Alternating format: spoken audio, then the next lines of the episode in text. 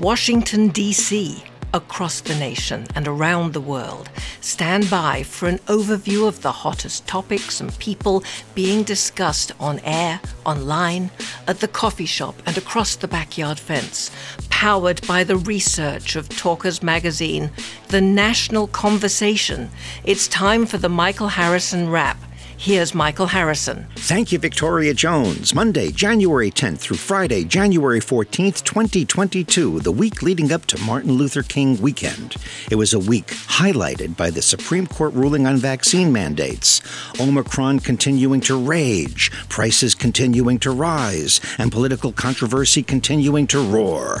We're about to embark upon an hour of Black Belt Talk Radio during which your tolerance for hearing different but legitimate points of view will be tested We've got lefties, righties, and fence sitters. Don't get angry. Just listen closely and always maintain a degree of educated skepticism, even when you basically agree with what you're listening to. We'll be joined by Kevin Casey in Springfield, Massachusetts, Dan Mandis in Nashville, Tennessee, Lynn Woolley in Austin, Texas, Derek Hunter in Baltimore, Maryland, Dom Giordano in Philadelphia, Pennsylvania, Frank Morano in New York, New York, and Victoria Jones in Washington, D.C. It's the power packed weekend news talk radio radio show featuring opinionated yappers from across the country with microphones, smartphones, and digital recording devices, sharing their observations as well as the feelings of their target constituents with whom they do their daily dance of affirmation in a fragmented, noisy world where we try to avoid the modern day syndrome of seeking victory at the expense of truth. Welcome to the Michael Harrison Wrap, heard coast to coast and around the world on great radio stations across the U.S. and the UK. This past week's hottest political and social topics discussed in the American talk media. Information's gathered from a variety of sources, including data tracked by the broadcasting trade publication Talkers Magazine, of which I'm editor and publisher. Okay, here we go. Joining us now is Kevin Casey, executive editor of Talkers Magazine. Kevin, give us a rundown of the 10 most talked about stories on talk shows in America this past week. Thanks, Michael. At number 10 this week, a tie between celebrity deaths and the NFL playoff picture. There were a number of celebrity deaths this past week and since the beginning of the year that stirred up conversation about popular culture, history, and nostalgia. Among them were Sidney Poitier, Bob Saget, Ronnie Spector, Dan Reeves, and Dwayne Hickman. We also lost Betty White and John Madden at the very end of 2021. And speaking of football, it was an extremely dramatic final regular season week number 18 heading into the playoffs this weekend. Many playoff slots and seating positions were unresolved until the very end of last weekend's action. At number 9, the Prince Andrew sex scandal. The son of Queen Elizabeth II has been stripped of military affiliations and royal patronages as he continues fighting a New York lawsuit that accuses him of sexually abusing an underage girl while she was under the power of convicted sex criminal, the late Jeffrey Epstein. That basically means he lost his gig with the family business, the firm, and is no longer His Royal Highness. At number 8, severe winter weather and climate change. Much of the Midwest, East Coast, and southern states are being hit this weekend by extremely cold air and another set of snow and ice storms. If you're doing any traveling this weekend in those parts of the country, be careful. Of course, what's described as the existential threat of climate change remains a perennial topic in the national conversation and almost always comes up whenever the subject of weather is discussed. At number seven, social media, free speech, and privacy. Social media is always in the news with the major platforms facing heat for one thing or another, ranging from political bias to dispensing fake news to mishandling their users' private data. In the UK, Facebook and its parent company Meta are facing a multi billion dollar class action suit for breach of competition law on the basis that it abused its dominance of social networking in the UK for several years. If successful, the action would force Facebook to pay 3.1 billion in damages to its UK users. Also on the social media front, Donald Trump's Truth Social is getting closer to launch perhaps as early as President's Day as a conservative alternative to Twitter and Facebook, which the former president has repeatedly accused of political bias and censorship. At number 6, US relations with China and Russia. The world continues to hold its breath as military tensions keep building along the Russia Ukraine border. Is war inevitable? Toward the end of the week, Ukraine authorities say a cyber attack brought down the websites of several government agencies for hours. It is not known for sure if Russia was behind the attacks. Meantime, China is obviously preoccupied with the coming Olympics set against the problematic backdrop of the pandemic. The Beijing Winter Games are set to open on February 4th amidst travel bans, canceled flights, and lockdowns. At number five, crime, violence, and police funding. Violent crime continues to rage across the nation, with urban areas such as Philadelphia, New York, Chicago, San Francisco, and Los Angeles among the hardest hit. In New York City, all eyes are on newly elected Mayor Eric Adams, a former cop. During this hour, we'll be talking with one of the Big Apple's leading talk show hosts about just how he's been doing during his first two weeks in office. At number four, voter legislation and race relations. Senate Democrats are trying to push voting rights legislation forward but are facing obstacles as the party's key moderates, Senators Joe Manchin and Kyrsten Sinema, doubled down on resisting a change to the filibuster to advance the bills. The Democratic controlled House advanced voting rights legislation this week, and it'll be next sent to the Senate, where the measure is not expected to pass. Number three, the January 6 investigation tied with the 2022 midterm elections. And the subpoenas keep on coming.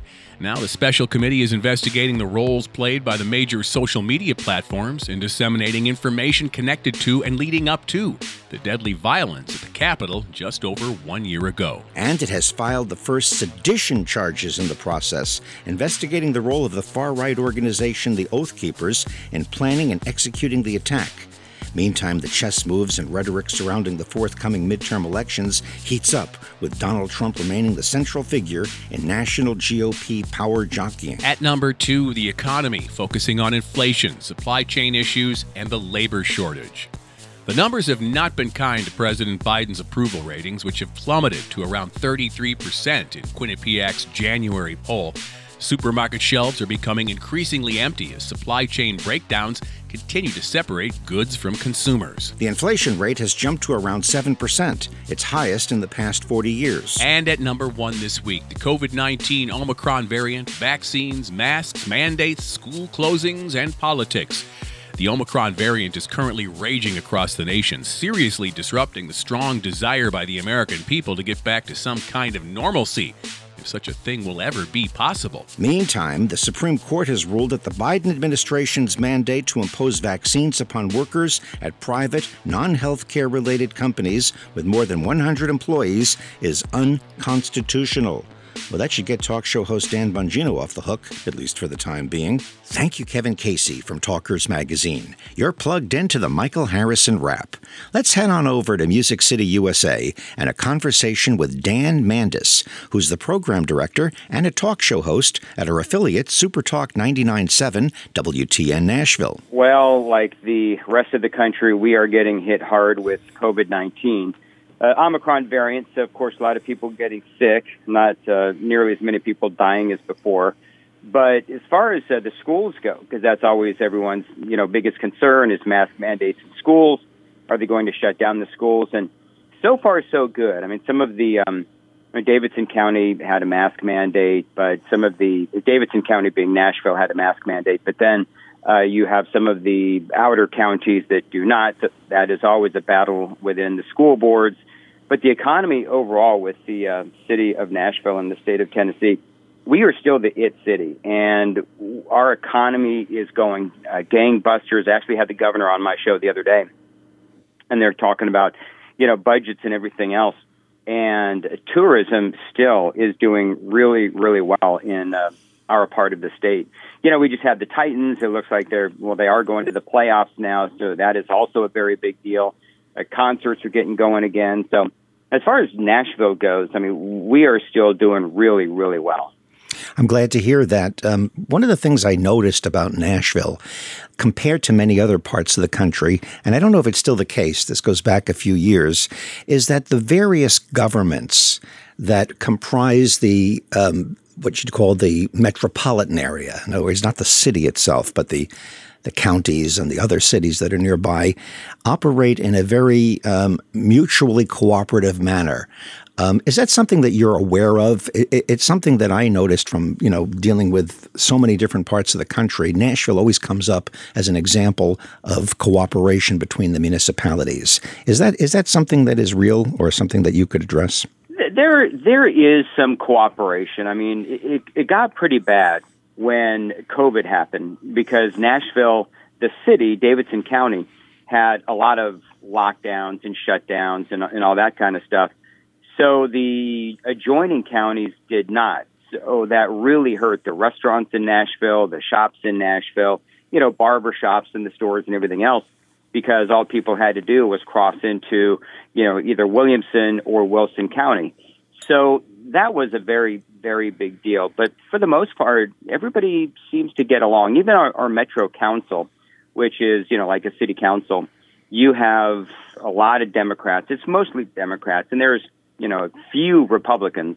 But for the most part, everybody gets along. We have our squabbles with the mayor, who is very much of a Democrat. But when you look at Chicago and you look at you know Washington D.C. and some of these other towns and some of the problems that they have, uh, Nashville really has nothing, no real big issues to speak of. Again, when compared to those other towns, crime and violence are major issues across the country in places like San Francisco, Los Angeles, the aforementioned Chicago, New York, Philadelphia, Washington. Um, how uh, is uh, public safety Uh, in Nashville at this point? You know, it's, it's not so bad. I mean, again, when you compare it to other cities, it's actually not bad at all. I mean, we have our problems with crime. I mean, yesterday I talked about a 15 year old who carjacked, you know, three motorists and pistol whipped a woman. And I was thinking back to when I was 15, I was, you know, trying to pass algebra and playing spin the bottle and watching MTV. So, you know, it, it's it's just a, different dynamic, of course. Um, today's 15 year olds versus, you know, when uh, I was 15 or you were 15. There's a lot more challenges these days. As far as crime goes in Nashville, again, comparatively, when you look at Chicago, you look at Detroit, Washington D.C., Los Angeles, the smash and grabs and all that.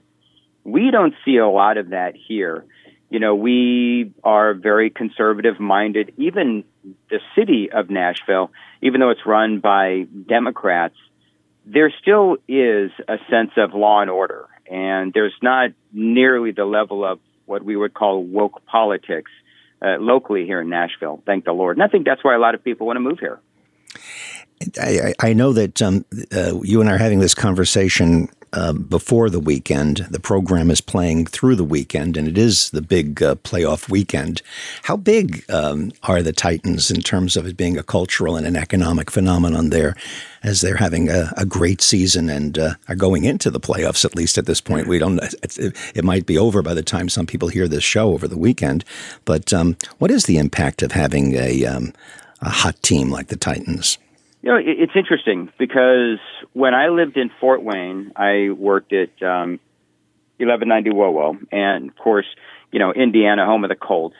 And when I was at Denver at Howe and Clear Channel there, and it was home of the Denver Broncos. And the Titans, they're going to draw, and people are going to love the Titans as long as they're winning.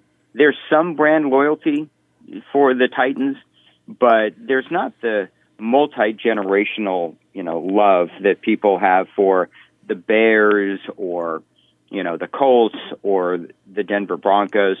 You know, the Titans moved here from Houston, you know, I guess whatever it was, 20, 22, 23 years ago, whatever it was. Mm-hmm. But they just don't have that long history. So people love the Titans. They don't necessarily have a long history of winning. Um, they've had some good seasons. They've had a lot of bad seasons, but you know, if, if they're winning, everybody loves them. If they're losing, there's not the loyalty that you'll see with again the Broncos or the Colts or the Bears. It's free enterprise in progress. You know, it, it's you know it costs a lot of money, both time and uh, uh, financially and emotionally, to be a fan of a team. Uh, I've never quite understood the long suffering fan who um, sticks with their team year after year after year when they don't put a contender on the field. So uh, I, I, I was smiling because I've had that argument with a number of my my buddies in sports talk radio about the fair weather fan versus the you know the dyed and the wooled fan, and there's certainly reasons on both sides of that equation. Yeah, there there's a yeah there there's a lot of fair weather fans here, and again, it's it's all has to do with you know generational. We're just getting now here in Nashville, and I'm not a native, of course. I, I've been here for eight years, eight plus years now, but we're just getting to the point now where fathers and their sons or daughters and families would go to a game.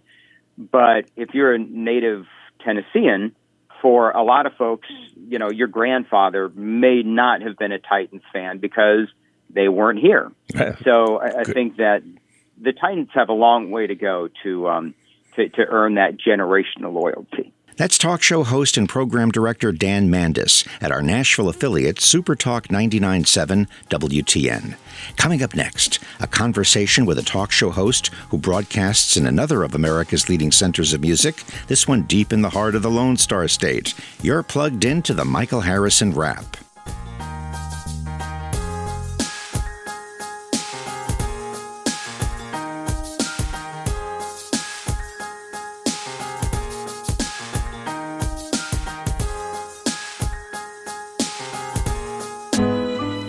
Great bands of the golden age of album rock, Gun Hill Road, has been around for more than 50 years. The members of Gun Hill Road are Steve Goldrich, Paul Reich, Glenn Leopold, Brian Coonan, and yours truly, Michael Harrison. I wrote the lyrics to a song on our new album, What Year Is This? It's titled, I Know You're Real. It's about the relationship between human beings and our friends in the animal kingdom. I know you're real.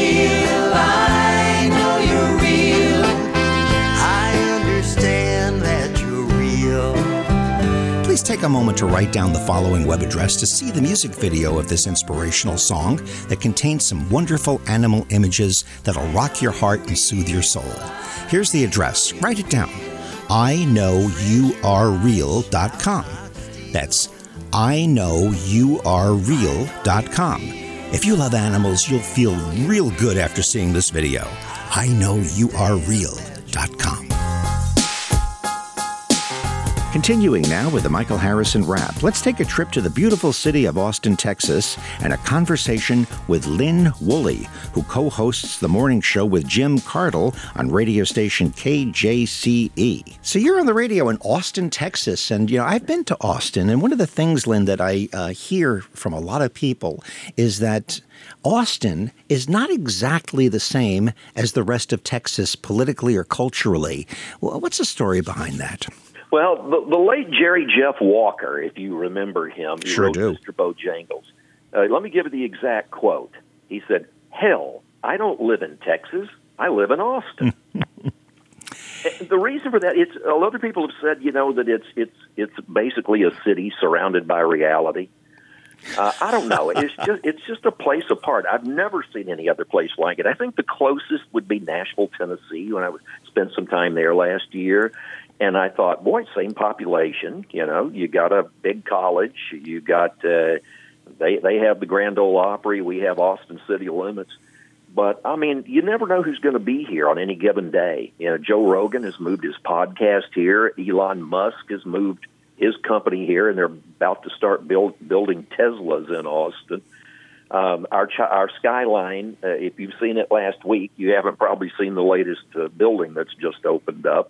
I mean, it's just it's crazy big, it's crazy growing, and it's just so trendy right now. Mm, It's interesting. Um, I heard you on the air recently say, and Austin is the 11th largest city in the United States. Is that true? It is, and uh, we're about to be the tenth. Uh, San Jose is just ahead of us by maybe ten thousand people, and they've got more people moving out. We've got more people moving in. The median apartment in Austin is sixteen hundred dollars a month, and that's before they add the fees. Uh, housing is just scarce here, and and it's it's so funny that. Uh, people are are moving not just to the Austin suburbs, but 70 miles away sometimes to find a house they can afford, and then they drive to Austin every day. It's interesting. Earlier on the show, we had Dan Mandis from uh, WTN in Nashville. So this is sort of a Nashville Austin connection. And um, one of the two things that those two cities have is the music industry. And um, I think that the presence of the music industry or any of the arts brings in, you know, interesting types and uh, people that are um, somewhat eccentric, if you will. And uh, it does affect the economy and the culture. Music is a big deal there, isn't it? It's a big deal, and the Texas Longhorns have a big old basketball arena called the Superdome. That's what it's called locally. It's actually the Erwin Center. They're about to tear that down and build a hospital where it stands. The new basketball arena is going to be called the Moody Center, and the it will open April 22. Let's see, we'll have Willie Nelson in there, George Strait. Uh, before they come in to do the official opening, we've got Bon Jovi.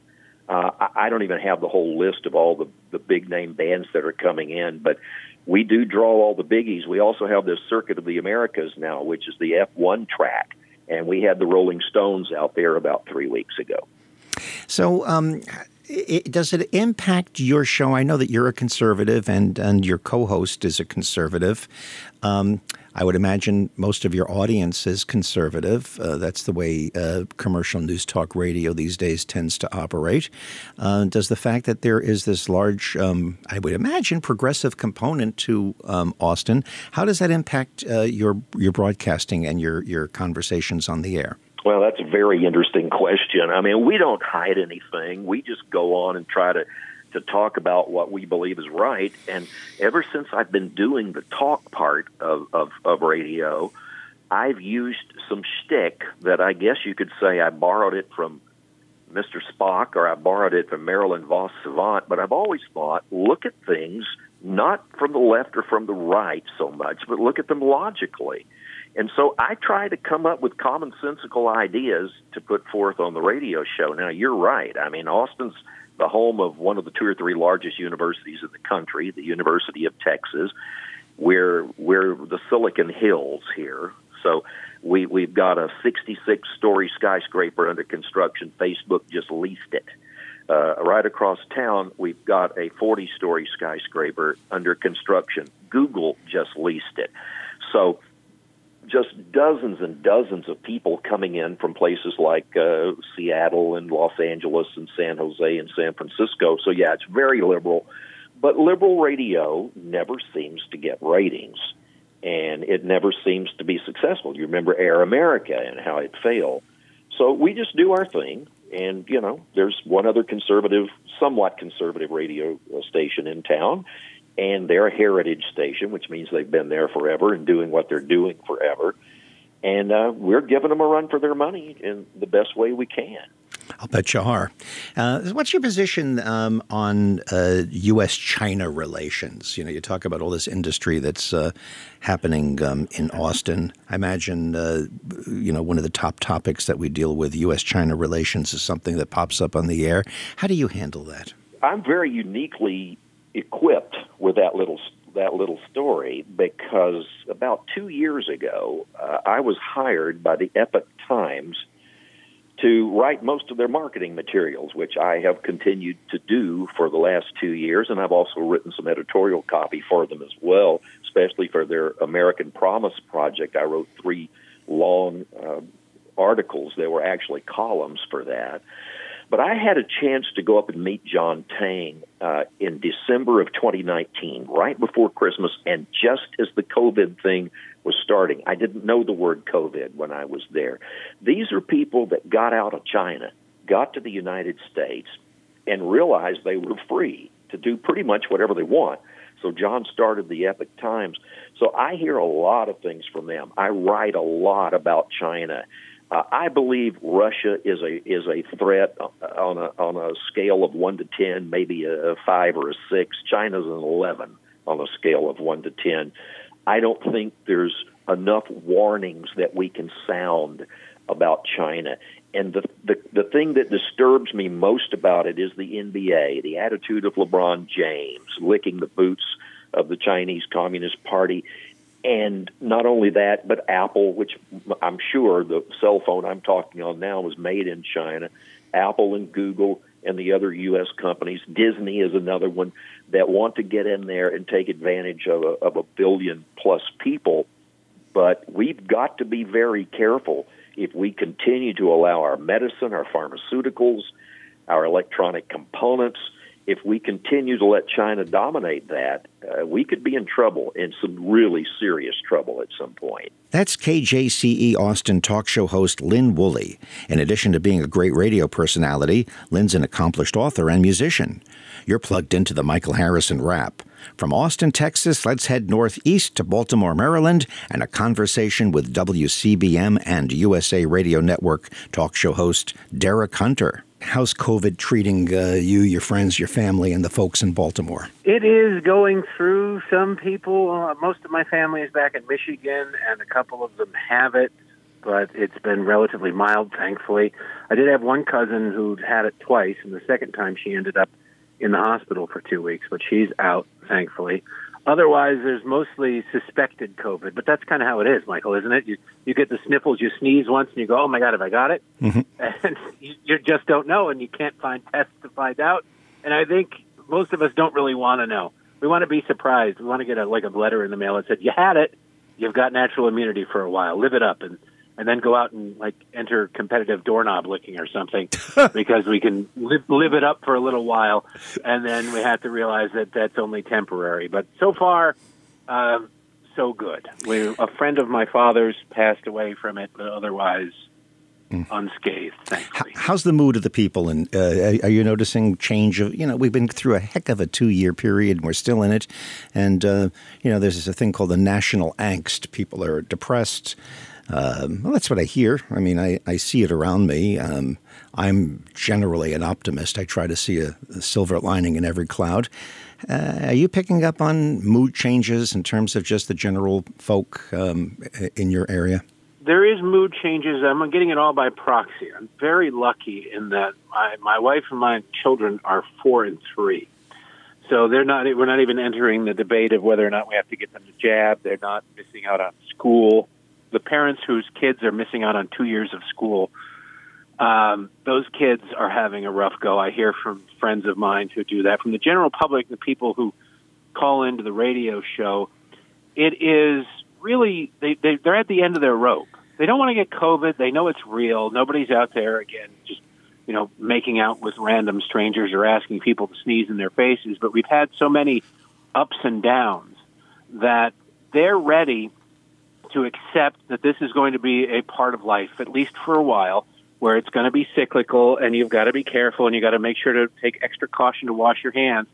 But it is the government officials who seem to think that they can beat this thing, that if they just lock down harder, if they double mask harder this time, it will make a difference, that they're kind of sick of. Like, people know what to do now, and they're willing to do it. They're willing to take the risk, just like every time you cross the street, you could get hit by a car.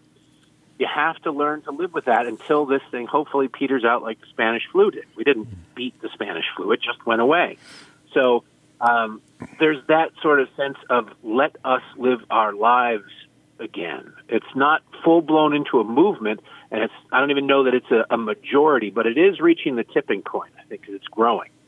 How about the economy? Um, you know, being in local radio really gives you know broadcasters uh, the pulse of the economy in their area. Radio is very tied into the local economy. How how how does it appear from your perspective, uh, being part of a, uh major radio station in Baltimore? It, it's not well. It's indirectly impacted by COVID more than anything right now, Michael. It is the supply chain issues. You go into a Giant or a Safeway, and there's not a, a leaf of lettuce to be found. There isn't a drumstick that you can find. That's I don't know what it's like up where you are, but our grocery stores seem to be randomly, depending on the day of the week, out of things. It's not because suddenly everybody felt a little peckish for chicken breasts.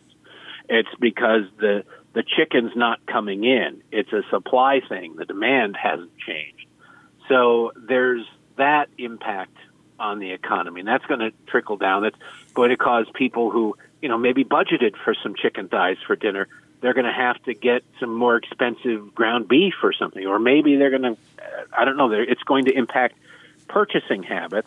That's going to impact people's personal economy. Maybe they put a little bit more on the credit card because the only protein they have was uh, eight ninety nine a pound instead of the chicken that was three ninety nine a pound. And I got to get your, your opinion about what's going on just a little bit south of you in in Washington.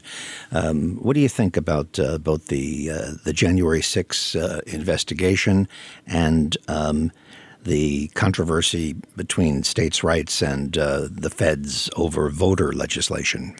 Well, I would like to see somebody who has actually been denied voting we hear these mythical people who don't have photo IDs, but we never actually see them because I'm not sure they exist. I think there are more unicorns currently in the wild than people who can't get themselves a photo ID. But if the if the Democrats burned half the calories that they burn on trying to prevent photo ID laws, on finding the 12 people in the country maybe who don't have photo IDs and getting them photo IDs, they would immeasurably improve their lives by allowing them to get employment, open bank accounts, cash checks, travel, and drink alcohol, even.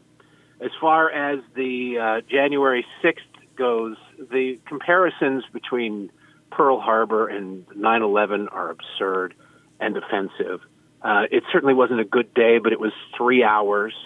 Three hours is one hour shy of when you have to worry that your Viagra is working too well.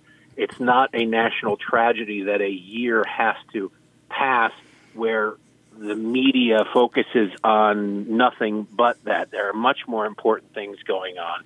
And even if it were an insurrection, even though no human being has been charged with that, what was the plan? There's, it's not the uh, Lord of the Flies. There's not a conch shell in the Capitol. I've worked there, where you go and you seize that, and suddenly you're the head of government. There's, there was nothing that they could have done. Not to mention the fact that the average age was about 70 years old and selfies were taken and some people were invited in. It just, it certainly wasn't a good look. It wasn't a good day. It wasn't something we need to repeat or should encourage, but it was not the threat to democracy that people are portraying it as. And people who are doing that are generally selling something. And uh, in conclusion, taking advantage of your geographic um, connections and uh, location, uh, are the folks in your area getting over the disappointment of um, the Ravens not being in the playoffs? You know, yes, they they're disappointed, of course. When you win a couple of Super Bowls in a very short history of a team, you expect them to win the Super Bowl every year, not quite the way that New England fans do but fairly close. They expect them to at least make the playoffs. Whereas I personally, I grew up in Detroit. We didn't have a professional football team. We just had the Lions, and I'm used, I'm used to teams not making the playoffs. That's WCBM Baltimore and USA Radio Network talk show host Derek Hunter. Coming up next, a look at how the Omicron variant is disrupting America's attempt to restore some kind of normalcy to its education system. You're plugged into the Michael Harrison Wrap.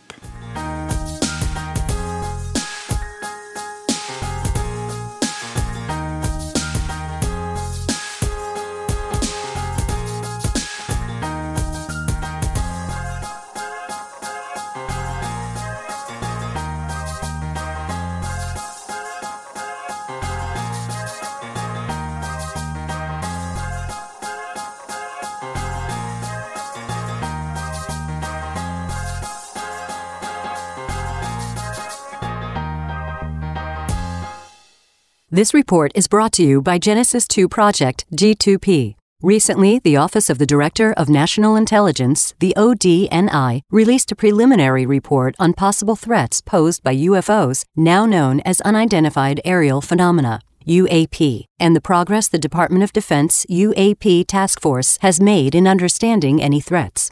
Dr. J.C. Van Valkenburg is a former Los Alamos National Lab biophysicist who has been working with G2P to bring scientifically sound UAP data to the public. G2P has released the first scientifically authenticated documentation of UAPs, including images captured with infrared technology. Primo Forensics performed the digital forensic analysis. In tandem with the ODNI report, these data support the development of relevant processes, policies, technologies, and training for the U.S. military and government personnel upon encountering UAP. Visit Genesis2Project.com.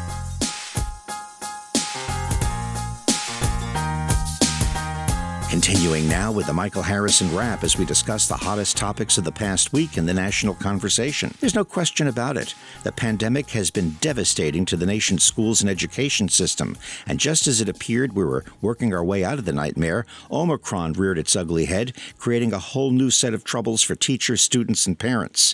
Joining us now is one of Talk Radio's leading advocates for education, Dom Giordano of WPHT Philadelphia. We're a good two years into this pandemic. And you know what, Dom? It seems that education has been hit, harder than any other aspect of our society, although we don't always talk about it. And uh, you're right. You're right in the thick of it. How serious a problem is this going to be going forward for all the kids that have been um, sort of waylaid from what would have been a normal curriculum? Uh, for many of them, Michael, it is going to be disastrous. You know, those that were say those that were way behind, that's really bad. But those that were even middle range students, and you and I have talked about this, the thing that they have to do, and I realize they're battling COVID still as we speak. The money has to go into tutors, one on one type of stuff. That's the fastest way to bring kids up, not even just in school with support staff, but out of school. I recommend this to parents all the time. If they have any doubt and you have a really good, particularly maybe you know the child's teacher, not that expensive. That's the critical thing to do right now because they're zoning in on exactly where that kid is. I'm hearing from some parents, uh, private school, for example, that my wife works with, shocked when they got back where the kid's reading level is. These are in the early grades. So if you have any doubt, don't just rely on the school. That's the thing that will put your kid back on level. Not a big fan of summer school. Kids have been through tremendous trauma, difficulty, boredom, Zoom. Do not send them to summer school. That's not the ticket. Tutoring is. I have been hearing that uh, at the schools themselves, they can't find even substitutes. They have to get substitutes for the substitutes. That the um, the shortage of teachers is so severe. Um, yes, they're actually contacting parents and having parents do it. What have you heard?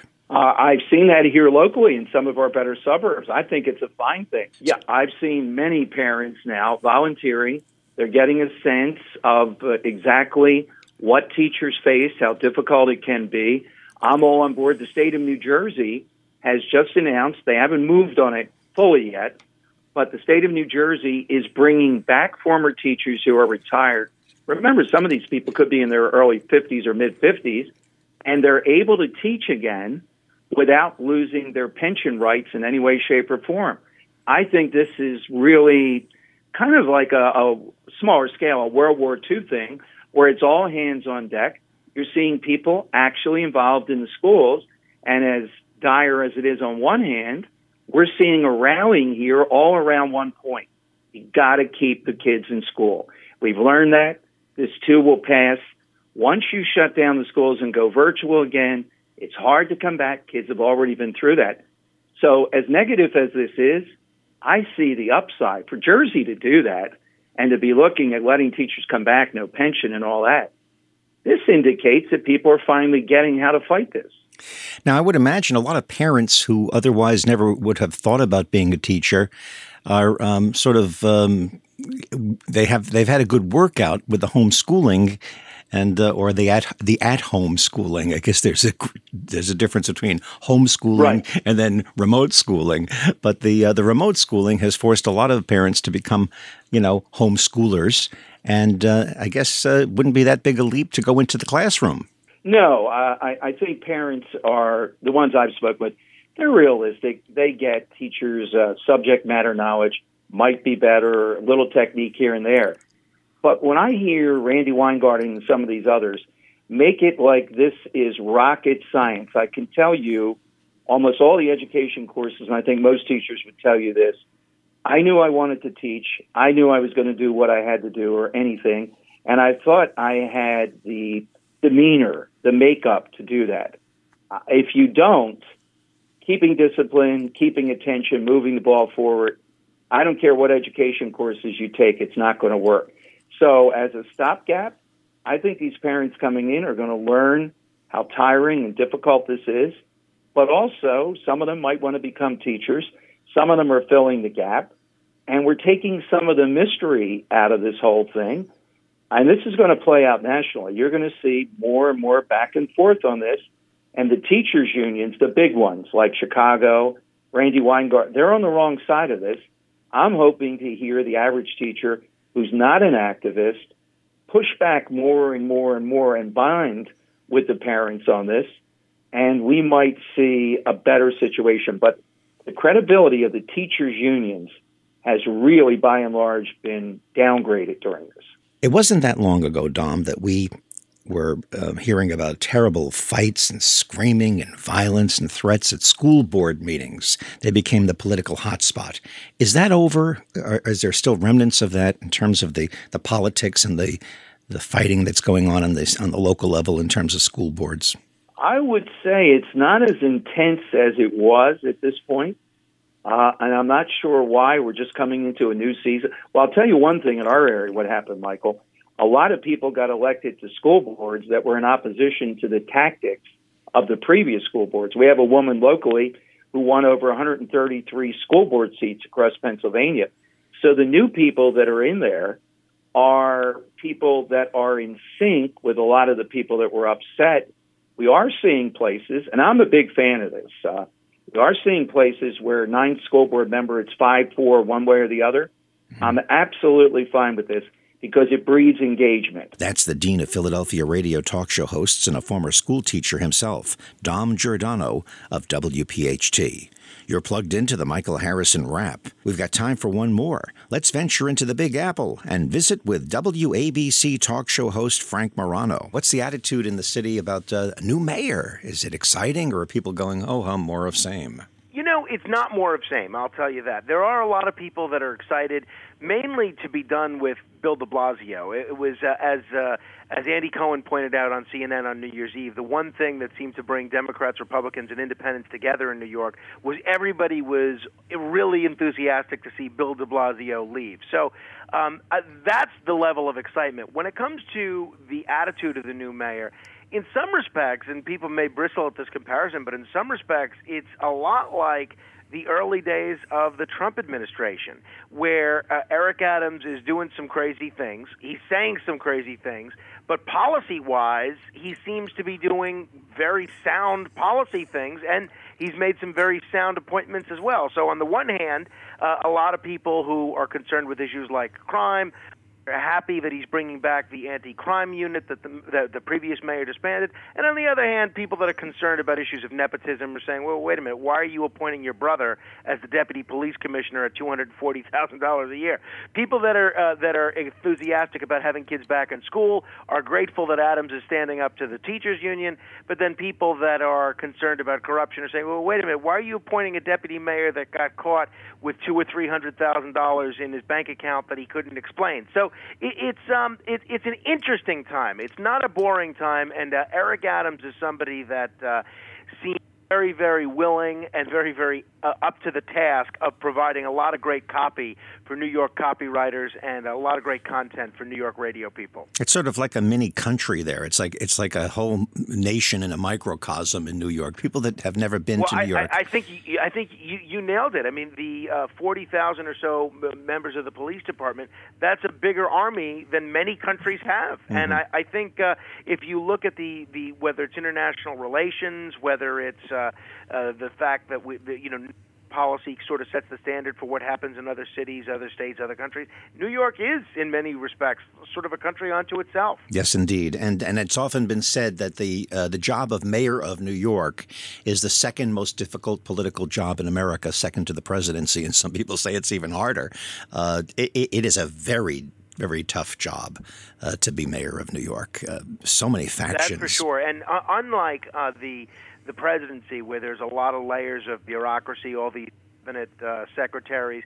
When you're the mayor, you really do, have, for better or worse, have your finger on the pulse of running all the levers of city government. You hire and fire the people that hire and fire almost everybody else in the city. Uh, there's no, unlike um, when you're appointing a, a cabinet secretary or a Supreme Court justice, there's no city council approval for these things. Uh, these, you're the guy, uh, so you live and die by your own decisions.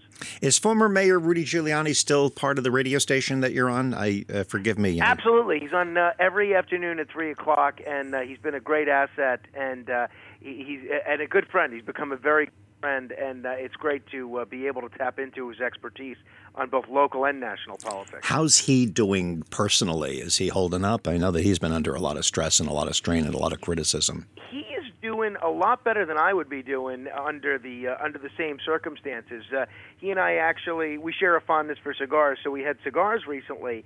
And I said, Mayor, you know, they suspended your law license without even giving you a hearing, something I didn't even know that they could do. Uh, they, the FBI raided your apartment. You're up to your eyes in legal bills former President Trump doesn't seem to be doing much to raise money uh, for your for your legal defense, and you you're you're acting um, as if you don't have a care in the. And uh, essentially, uh, he says, "Frank, I, I take the long view. Uh, problems come, problems go, uh, and uh, I we we can only do what we can." His son is now running for governor in New York. He seems pretty active in his son's campaign. And look, he's on the radio six days a week. He seems to really enjoy uh, the uh, radio format. He's always eager, even though he's accomplished so many things in the legal profession and in the political uh, arena. He seems always eager to improve as a radio talk show host. So uh, he is. Uh, it, it's great having him. Honestly, it's a real thrill to come to work and see him regular basis. You brought up Trump, and uh, certainly, uh, you know, Trump and his relationships is always an interesting thing. What's your view of Trump at this point? Do you think he's he's got legs in terms of uh, playing a role uh, in the next two and a half years of politics in the GOP?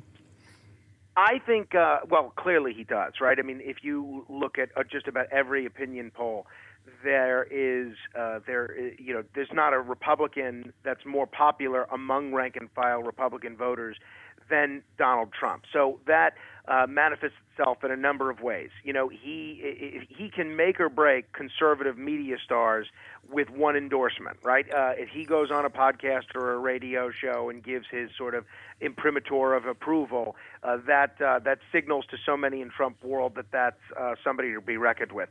That's also true in Republican primaries around the state. In terms of being a presidential candidate in 2024. Um, I don't know that Donald Trump has done very much to expand his base. In fact, I, I think the constant harp on election fraud and that the election was rigged, I think that has served to turn off some independents and Democrats that voted for him in 2016 and 2020. So if there is a uh, either a Biden Trump matchup in 2024 or a matchup with Trump and another Democrat, I- I'm not sure that, that that that the behavior that we've seen since he left the presidency is inuring to his benefit. That could change, though. Uh, as you know, a week's a lifetime in politics, let alone two and a half years. What about the talk of him starting a social media platform? Uh, you think there's any um, validity to that? You think it has uh, success at uh, chance at success? I, I um, so I do think there's some validity to it. Uh, the fact that uh, Congressman Devin Nunes is uh, leaving a, a pretty prominent uh, role in Congress on the eve of the Republicans taking back the majority in the House tells you that the, the people behind this Trump media organization are serious about pursuing it. Uh, I, I don't know that they're going to be able to get to a place where they're able to compete with, uh, the, you know, the big three: Twitter, uh, you know, uh, TikTok, and uh, Facebook slash Instagram. So, so we'll see. I, I think the the challenge for Trump and a social media organization is going to be the same in some respects as it would be for him running. It's branching out beyond just Trumpists. Now, uh, with 30, 40 million Trumpists, uh, if a lot of them are willing to be a part of his social media enterprise, then you know that's something you can make some money with. But uh, he's got a lot on his plate. You know, he's uh, there are multiple investigations from here in New York and elsewhere. Uh, there are uh, there's a lot going on with him business wise, and certainly a lot politically. Uh, but uh, I I don't know. We'll we'll see what happens. I'm certainly uh, I'm certainly as an observer of the media, I'm watching it with great interest. That's popular talk show host Frank Morano of WABC New York.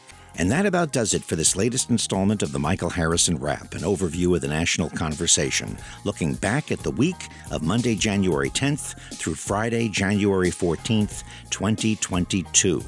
Looking ahead, I'm sure we'll have plenty to talk about next week, including that ever lurking unknown factor, the unanticipated surprise story that can take the national conversation spinning off in a totally unexpected direction. We sure do live in interesting times. I can be reached via email at michael at talkers.com. My podcast, The Michael Harrison Interview, can be heard at mhinterview.com. And if you want to stay in touch with the inner workings of the talk media industry, please visit talkers.com. The Michael Harrison Wrap. Our producer is Matthew B. Harrison. Thank you for listening. The Michael Harrison Wrap is a production of Goodphone Communications presented in association with Talk Media Network and Talkers Magazine. Copyright 2022, all rights reserved.